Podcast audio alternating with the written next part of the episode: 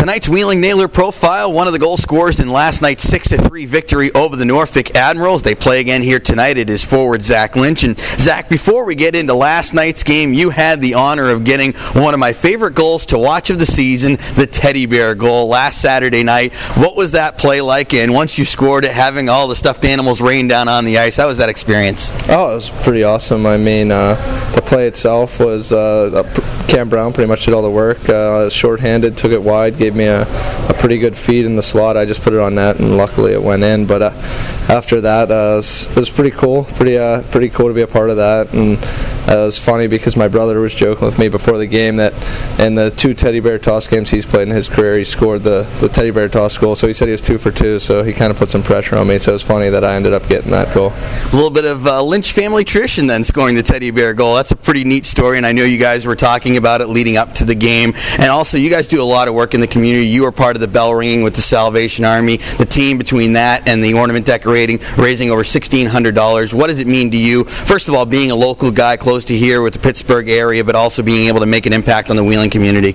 Yeah, it's awesome. I mean, it's it's part of what we do, and it's why we do this is to have an impact on the community and uh, everyone in the towns that we're playing in. So to be able to, to help out others around us, it, it, it's very important to us, and we uh, we get a lot of enjoyment out of it. We have a lot of fun with all the things we do. So it's uh, it's good to see uh, the team come around in uh, those situations and have a lot of fun with it it's easy to say that winning is fun, and I noticed that this group is very upbeat, especially over the last month or so when everything's come together. What have you seen arise in this group in that last month, or maybe even before that, that's been really fun to be a part of with this team?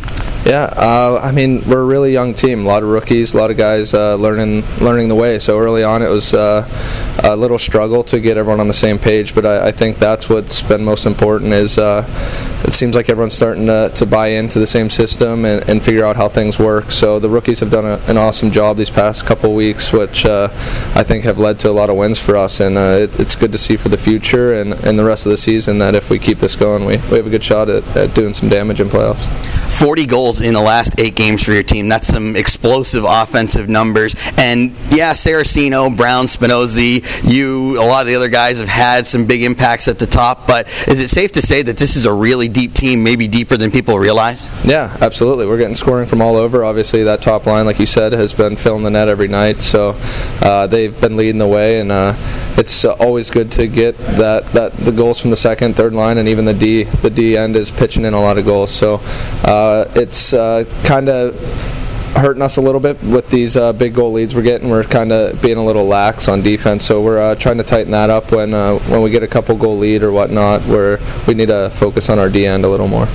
I joked around with Coach Bavis about this maybe early November. Didn't think it was going to be this way in December, but the team now has nine shorthanded goals. You've been involved in the scoring of three of them. What's opened things up this year? Because this is not an anomaly. This seems like it's going to be the trend, not only with you guys, but league wide.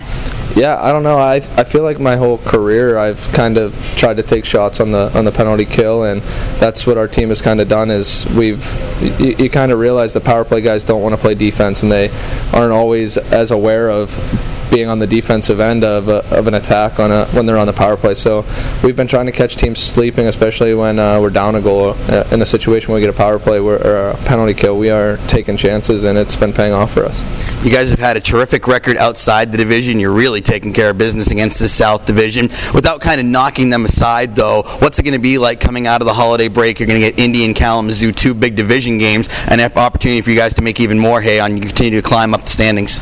Yeah, we're, we're in a tough division. It's uh, it's very close, obviously, from that third position to last place. So it's every game's a battle from the first place team to the last place team, obviously. So uh, there's no easy games in our division, and uh, coming out of Christmas break, we, we really got to focus on those league games because they're really big point swings. You had a sick goal last night, uh, turning from your forehand to your backhand in what I feel was like a blink of an eye. How did that happen? Uh, I don't know. The puck uh, got moved pretty quickly up the ice on a kind of neutral zone transition from the D. They got us the puck pretty quick to the forwards, and uh, we had a kind of short two on one, and the D overplayed the pass, so I, I tried to take the puck to the net and uh, was fortunate enough to put it in the back of the net how important is it to be able to change something quickly, whether it be change an angle on a shot, change what hand of the stick that you're using to be able to make a play, to throw the D off or to throw the goalie off? Oh, that's uh, probably the most important thing, especially in a in a breakaway situation or uh, a quick shot. Is uh, is changing that angle or just de- deceiving the goalie or defenseman any way you can. Uh, you, you got to be able to, to to do that to score goals at this level. They're going to be ticked off. You've beaten them twice this week. You beat them on Saturday. How do you get that last one here tonight? Uh, just do the same things we've been doing. We uh, obviously can't take them lightly, even though we've won the last three against them. But uh, we know they, they they're still a good team over there and have the ability to, to put up some goals on us. So we need to come out, have a good good start, uh, and uh, really focus on our D this game. We we need to be uh, more cognizant of our, our D zone. What's the holiday plan? Uh, just spending time with uh, friends and family. So pretty excited to uh, to finally get home, get a couple days off, and see the family. Zac, I really appreciate you spending a few minutes with me. Great job out there. We hope for another big one tonight, and enjoy your holiday. Thank you. You too. Nailers forward Zac Lynch, one of the goal scorers in last night's game, our guest on the Wheeling Office Supply and Intermission Report. Out of town scores and third period action coming up on the Nailers Broadcast Network.